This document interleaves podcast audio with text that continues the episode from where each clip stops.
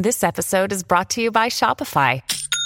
Forget the frustration of picking commerce platforms when you switch your business to Shopify, the global commerce platform that supercharges your selling wherever you sell. With Shopify, you'll harness the same intuitive features, trusted apps, and powerful analytics used by the world's leading brands. Sign up today for your $1 per month trial period at shopify.com slash tech, all lowercase. That's shopify.com slash tech.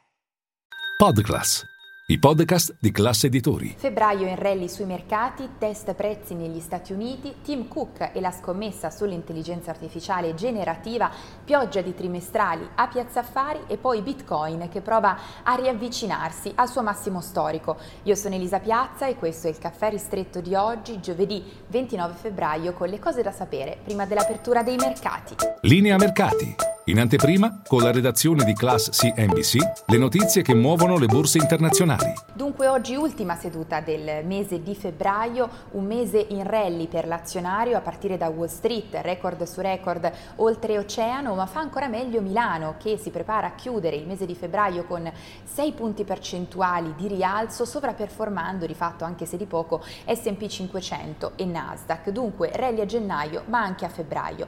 Non è stato invece un mese così positivo per il comparto obbligazionario con la risalita invece nell'arco del mese dei rendimenti, questo perché sembrano spostarsi in avanti nel tempo i primi tagli dei tassi da parte di Fed e BCE, ormai si guarda a giugno-luglio.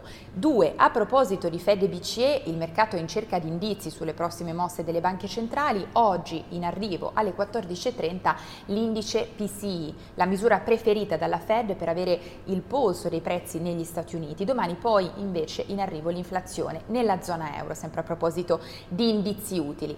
3. Tim Cook e la sua scommessa sull'intelligenza artificiale generativa, bene, dopo aver parcheggiato, possiamo dire, l'auto elettrica targata Apple che non vedrà mai la luce, ieri nel corso dell'assemblea dei soci ha rassicurato Apple sta investendo in modo significativo in intelligenza artificiale generativa. Più avanti nel corso dell'anno in arrivo l'annuncio di una novità, anche perché Apple è l'unico colosso tecnologico a non aver ancora svelato i suoi piani su questo fronte, come cavalcare questo trend e eh, la concorrenza con la sua rivale Microsoft si fa sentire.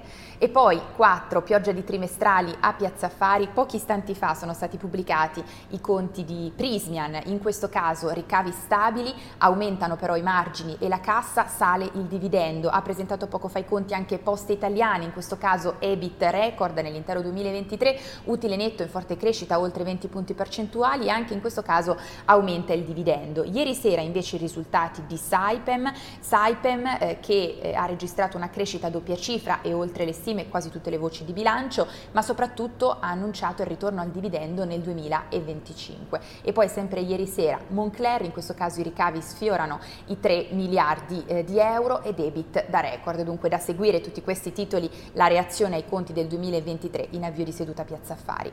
E poi 5, non possiamo non parlare di Bitcoin perché sembrava un movimento passeggero, invece il trend, il rally prosegue con Bitcoin che prova a riavvicinarsi al suo massimo storico toccato nel novembre del 2021, 69 mila dollari, bene nelle ultime ore ha raggiunto i 64 mila dollari.